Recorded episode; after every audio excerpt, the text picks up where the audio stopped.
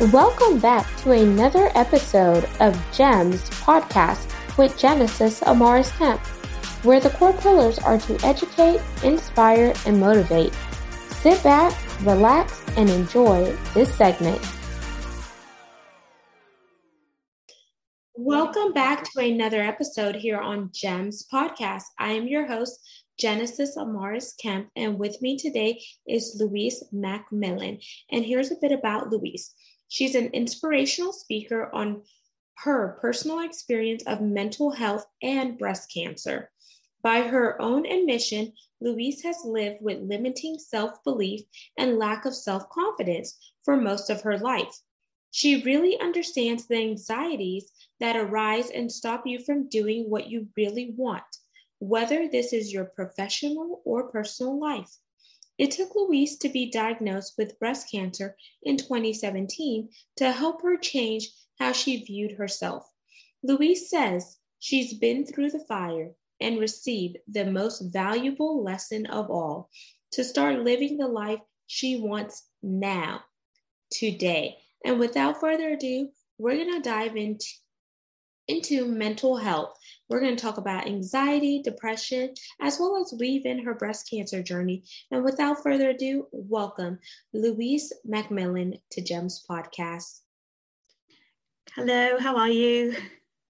I am doing well, Louise, and thank you so much for being here on the platform. As you know, we are in Women's History Month, so I am looking forward to spotlighting a woman that is really owning her truth and being a trailblazer to help other women. So let's really unpack what did depression look like for you and how did you get out of that dark season in your life.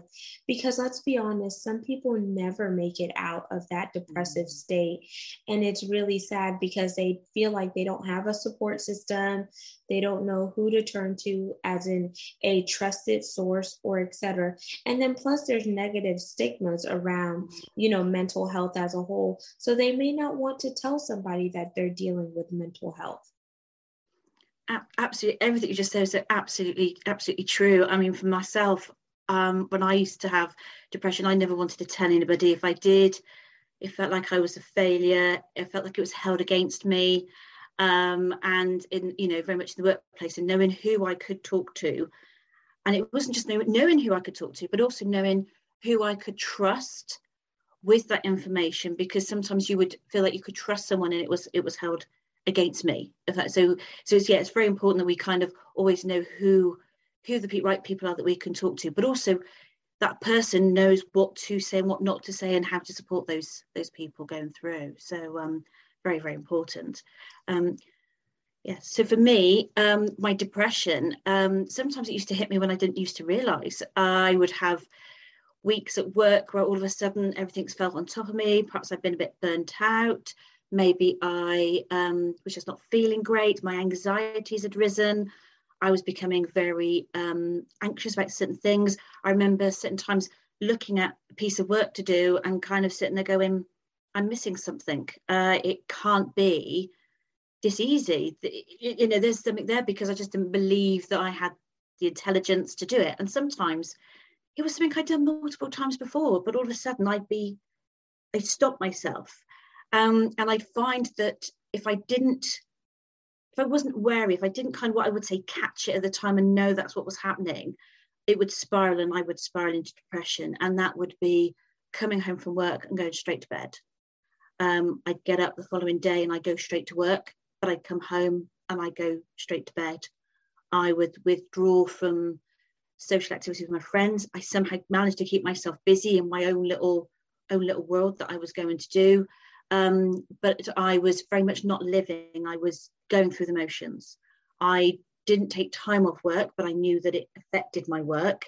Um, so I suppose you could kind of call it presenteeism. In fact, I was present at work, but you know, it it, it was if having an effect. Uh, very emotional, eating unhealthily. Um, I've never been one for um, you know relying on alcohol or anything. However, my sugar intake and my comfort food intake would be my my clutch. So, you know, I think nothing of having four or five bars of chocolate a day. because I felt I needed it, or you know, I come home and think, yeah, okay, there's a really nice salad in the, oven, in the fridge. I can put that together, but you know what? I'm just going to stick a pizza in the oven and and have that instead because it was just more comforting. And I'd find that after a while, I might find that it eased, and I would would come slowly come back out. There were other times when I'd have to to contact my my doctor and be on medication to help me. There were certain times of the year when it would spike. Um, I have a fear of spiders. Um, and I'm based over in the UK and sort of October time, you know, it gets a bit colder, spiders come in and I, I, I can't cope with them on my own. I, I kind of have a little bit of a panic attack of dealing with them. So that used to, so that used to then make me feel that I couldn't cope. Um, and so that it always kind of used to spiral. I might have go through a couple of years where I was fine, you know, maybe not so bad, maybe sort of experiences here and there but then there are other times when yeah it would hit me quite it would hit me quite hard. And yeah with withdrawal. That's you said a lot there and it's so real and so present. So we talked about a fear of spiders because that can add to anxiety. We talked mm. about being um, present but not really in the zone. You're there physically, but your mind may be somewhere else. Mm-hmm. Then we talked about um, emotional eating because that's what some people do in a depressive state. You eat foods that are comforting mm-hmm. because mm. you're going through the emotions of life and you are also staying busy just to be busy. But is that busyness really productive and conducive to your lifestyle, or is it just so you could pass the time? And then we talked about just being at work and you know not just knowing who to go to or who to talk to that could be heart-wrenching. But one thing you mentioned is withdrawals. And that's a sign that you know family members and friends should be keen of because if they know that you behave a certain way and they start to see that you're shifting your lifestyle and you're shifting the way that you interact that should be a red flag to say louise is there something going on with you do you feel that if your friends would have came to you in that manner you would have opened up with them and told them what was going on is that a really good point because there were times when I was withdrawal, you know, I would say yes to the girls. I, I was going to go out on a Friday or Saturday night, but come Thursday, because I've been in such a panic all week, you know, I've, you know, kind of got nothing to wear, not interesting enough, not, you know, funny enough or whatever. So I'd cancel. So then it made it easier. But actually, on the night they were out, I was then in tears because I wasn't with them. And you kind of think sometimes, had one of those friends come to me and said, Louise, is there something wrong? You keep cancelling on us. Perhaps I would have been able to open up.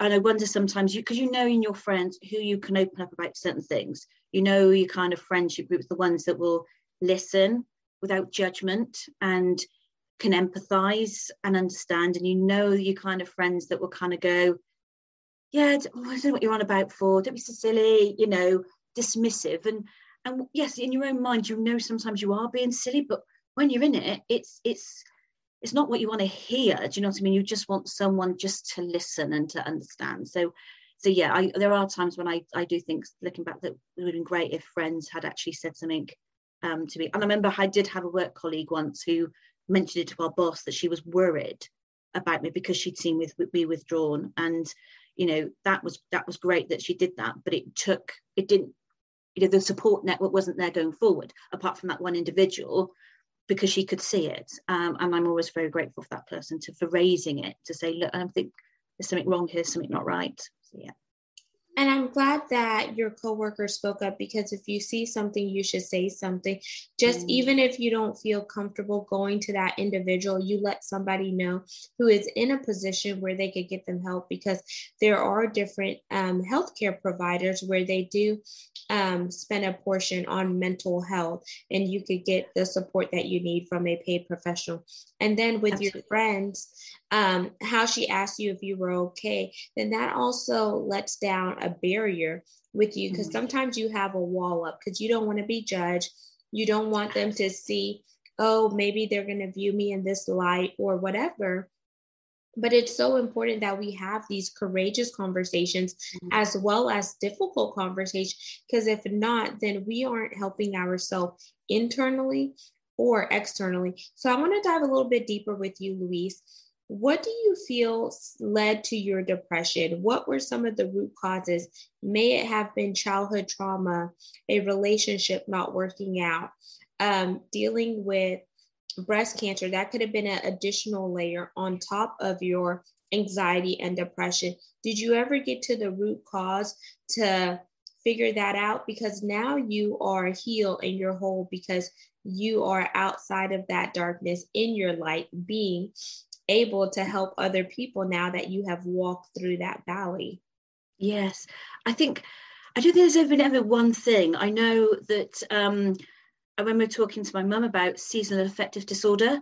So you know, in those winter months, you know, without getting that vitamin D, even as a child, I'd sort of hibernate, so to speak. So my sisters might be outside with our neighbours in our little cul-de-sac playing, and it was like, "Where's Louise?" or "She's in reading." So I know there's a seasonal affective disorder, and, and that's probably counteracted even more with the fact of the spiders, if that makes sense. I think that kind of exacerbated that kind of thing as as I moved out of home and there was nobody else to deal with the spiders for me. Um, I think burnout, very much so with work. Um, that very much about working long hours, not looking after yourself anyway, impacts on that. And I would say probably a couple of relationships where I was cheated on, where um, mentally mentally abused in some respects, which you don't see at the time. That kind of thing kind of ha- hangers on. And and there's times I think when you maybe you're burnt out, there's a lot of things going on, and you can't help but go into that dark place where you're you let that negative inner inner voice.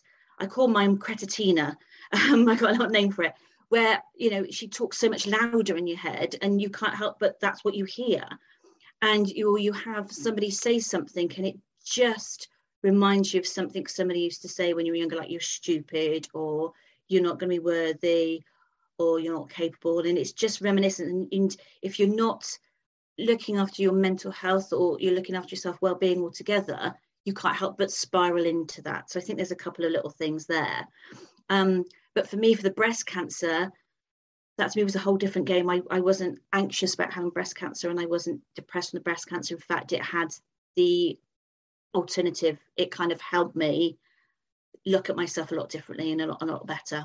So actually that was to me, I'm I'm kind of glad I had breast cancer because for me, I think it saved me. It literally saved me.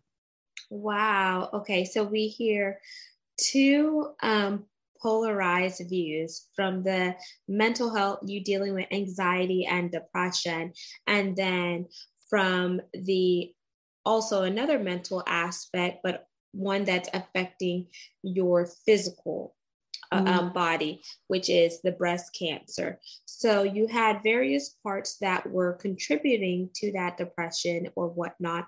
And whenever certain things will happen, they will come up as triggers. But then once you learned how to deal with those triggers, I think that it helped you get over that hump and hurdle. And sometimes it takes a while for us to realize that those external factors don't matter so much if we take time to pause slow down, meditate, practice mm-hmm. mindfulness, and really look within, then we could see how we are truly acquiring our self worth and we are coming into who we want to be and not what the external factors are saying. And I love how you named your negative ego. Um, is it cantina or cortina? Cretitina. So it's like cretin, which means stupid. I've just put a Tina on the end just to sort of brighten it up a little bit um, and also make it a little bit like a, female name for version of it, really. So yeah. I like how you named that because we did that in a program that I'm a part of, um, naming your negative ego as well as your positive ego. And then now I want to dive into breast cancer because some people who are hit with the big C word. They go into a state where they're like, oh my gosh, what am I going to do? And they see it as a death sentence, but don't see it as a death sentence. See it as a lifeline because what the doctors say is not the final say. But if you take time to set aside holistic practices and really work on, okay, seeing this as a new challenge, but that you're going to get over the hurdle, looking out forward versus looking at the past and behind, then you too can rise above. Because now here you are, a breast cancer survivor, a thriver, and now an advocate. So let's walk through that. Yeah. So um literally six months before I was diagnosed with cancer, I was in a really bad place. My depression was at an all time low, really, really bad. Um, and I remember having a conversation with my mum over Christmas saying, I can't keep doing this. I can't keep spiraling out of in out of depression. I needed to change something. I didn't know what and I didn't know how. But I do remember having the, the words with her where I said, because what is if I don't sort it out, what is the point of me being here? And it was a real me kind of my mum didn't pick up on it as an as a negative thing. She was just trying to think about I was talking about my career more so. So when I was diagnosed, um, I had this kind of thing of I don't want to I don't want to die, I don't want to go yet. And so there was just this, this real thing about me wanting to live. And I think one of the things I noticed quite early on is that people stopped the comments, stopped the negative kind of nitpicking that people think that they they do, whether it's family, friends, or family or friends, you know, those kind of things. And um, I'd also had um, I had a, I had a lumpectomy, and then I I found out that I had to have chemo. And after I had my first chemo, I had a stomach ache, and I just thought it was a side effects of chemo, but it wasn't. It was actually appendicitis borderline peritonitis. Um, and I was admitted to hospital. I had to have major emergency surgery because it was now in an abscess. It was all stuck to my bowel and my colon. So I'm now in intensive care, hair's falling out. And I'm just like, wow. And what I learned was how my body repaired itself. You know, all of a sudden I could see my scar repairing itself. And yes, I was going through chemo and I could see my body having all these drugs and everything. And I was and I was realizing that I was bold and people weren't making comments whilst I was trying was going through all this. And I was like, well, if I can be bold and ill, not going through something, then I can have hair and being ill through my mental health, and you cannot make comments. So it was a real thing for me then to be right, this is who I am. And I think going through that, I found that inner strength just to be me. And I was allowed, it felt like I was allowed to be me and I just felt that actually then that's what's going to continue. Um, and if I if my body can repair itself, then what can my brain do with me managing it in the right way? And so it's very much about me um, taking that time out if I need to. You know, I found the power of just lie, sitting down and not doing anything, which really sounds like you're wasting time, but actually our body sometimes tells us that's what we need to do. And I used to think, when my you know mental health is if I sat down and did nothing, that was just a waste of time. But actually, I'm realizing that actually your body sometimes is telling you you need to sit down and do something. It just needs to repair itself. Um, you know, there's tools I now use because of that to, to repair repair my mental health. But my breast cancer doesn't go. I'm in remission and I have been for coming up to four years. But I've had multiple times when I've had to be go back to the doc hospital.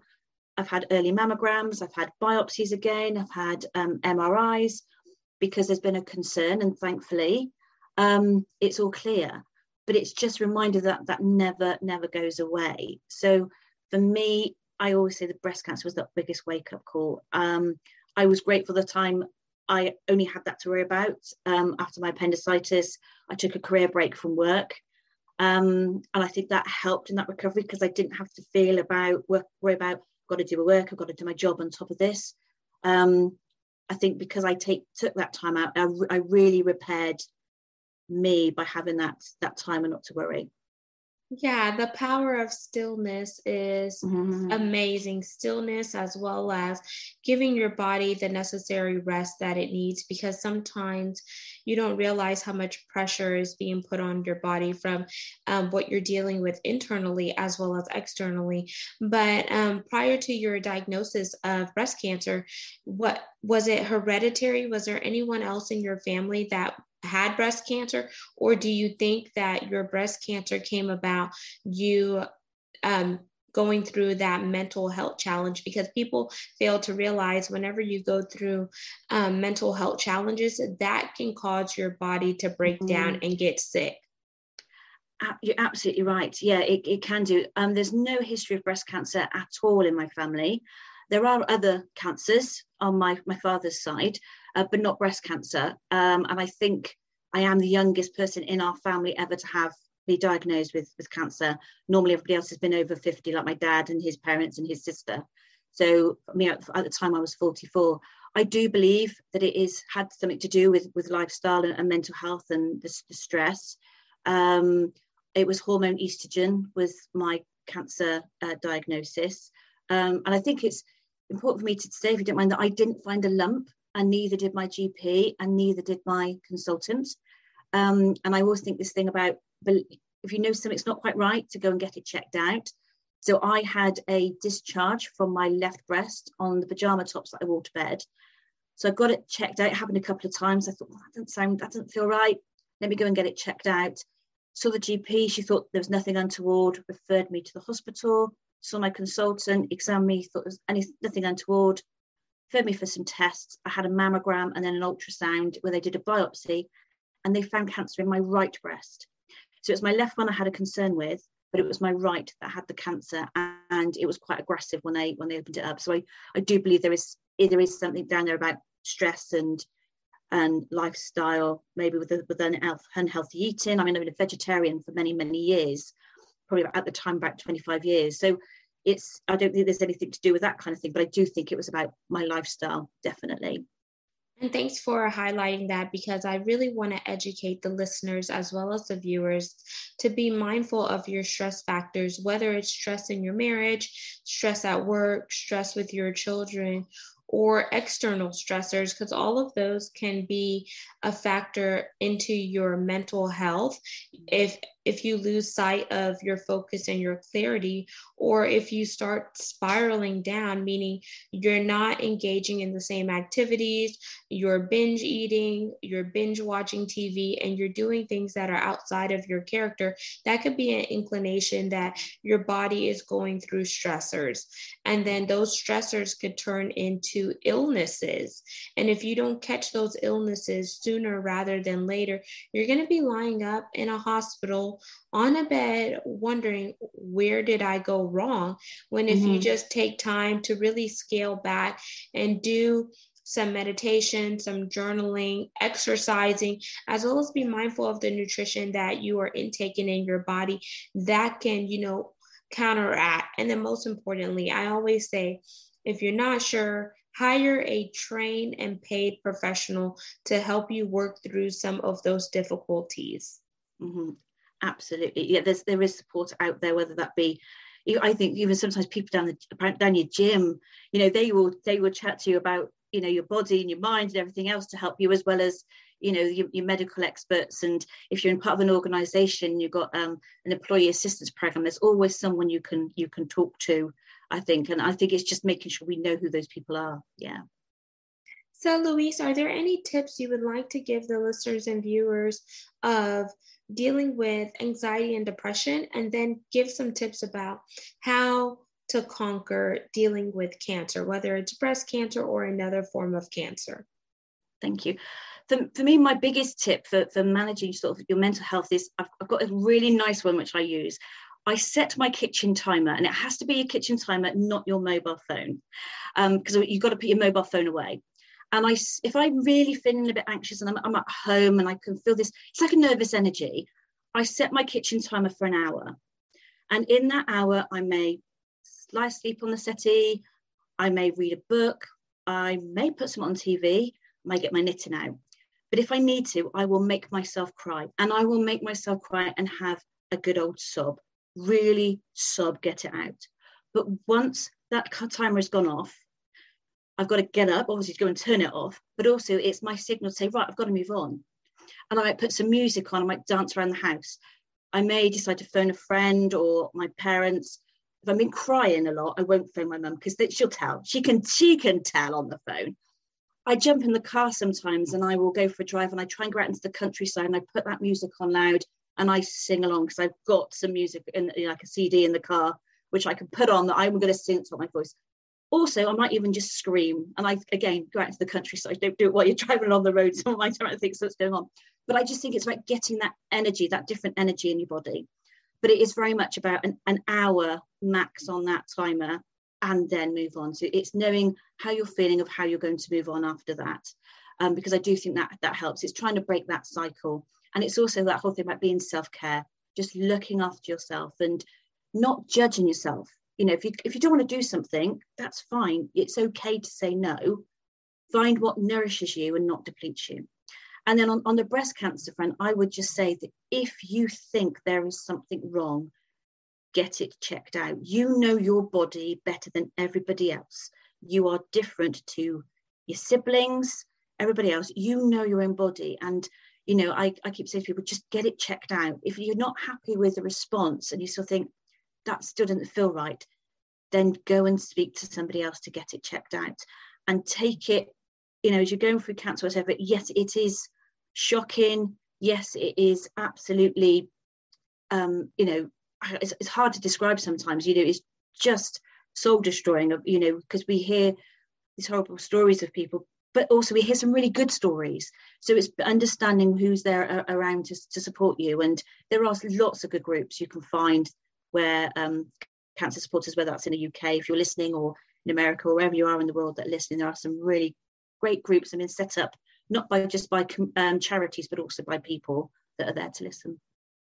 Those are incredible tips. And I would like to add journaling is so powerful mm. because it allows you to get the thoughts out of your head onto paper or electronically. And then you could reflect on why you wrote what you wrote, how how you were present when you wrote it, where you were, and etc.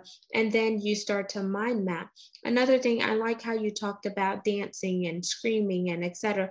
Because those are releasing the positive endorphins, and mm-hmm. when you mm-hmm. release positive endorphins, happiness takes over. Another thing too is um, doing an exercise class because your health is equivalent to your wealth. If you have wealth but you don't have quality health, how are you really going to enjoy the fruits of your labor? So keep that in mind. And if you're not a gym fanatic, do an activity that you love, whether it's dancing, swimming, walking, running, jogging. Mm cycling or whatever, make sure that it's fun. And when you are in that fun place, you're not going to be thinking about some of the dark gray areas. Also, find a tribe that supports you mm-hmm. when you're on the low part as well as when you are rising to the mountaintop those group of people should be able to call you out on your junk but also lift you when you're in that dark season yeah and then another thing to be mindful is what are you listening to and how is it feeding you mentally, physically, emotionally, and spiritually?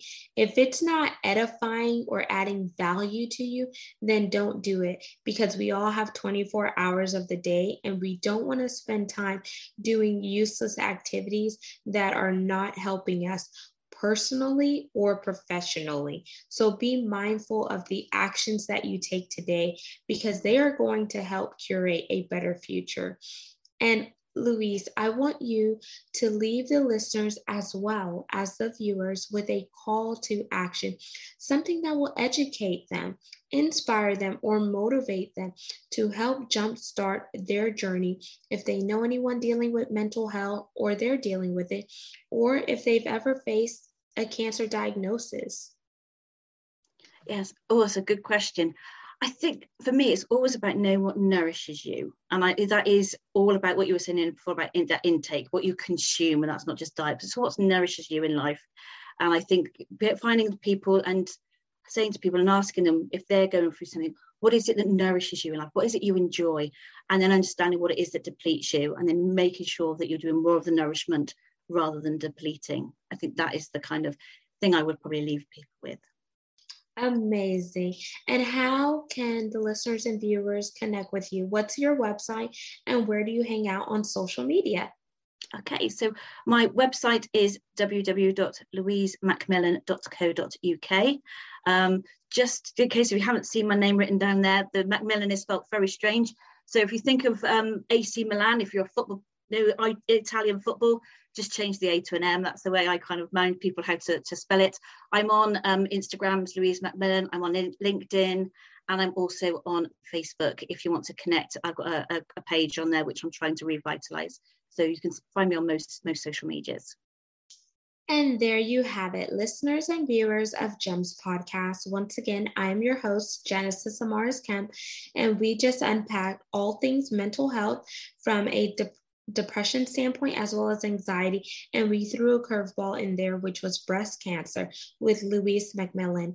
All of her contact information will be in the show notes.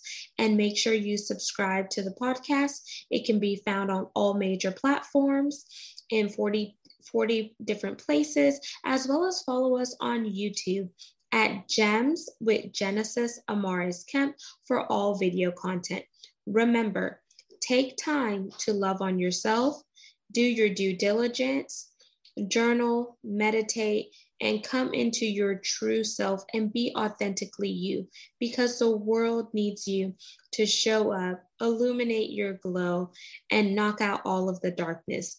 Until we chat next time, peace, love, and lots of blessings. Have yourself an amazing day. Thank you for listening to another segment of GEMS podcast. Hope you enjoyed this recording. Make sure you like, comment, share, and subscribe to GEMS podcast on your audio platform as well as our YouTube channel, GEMS with Genesis Amaris Kemp. We would love for you to be a sponsor, so please reach out via email at GEMS, G-E-M-S, with W-I-T-H Genesis, G E N E S I S, Amaris, A M A R I S, Kemp, K E M P, at gmail.com, where your brand, your swag, your services can be here on GEMS Podcast.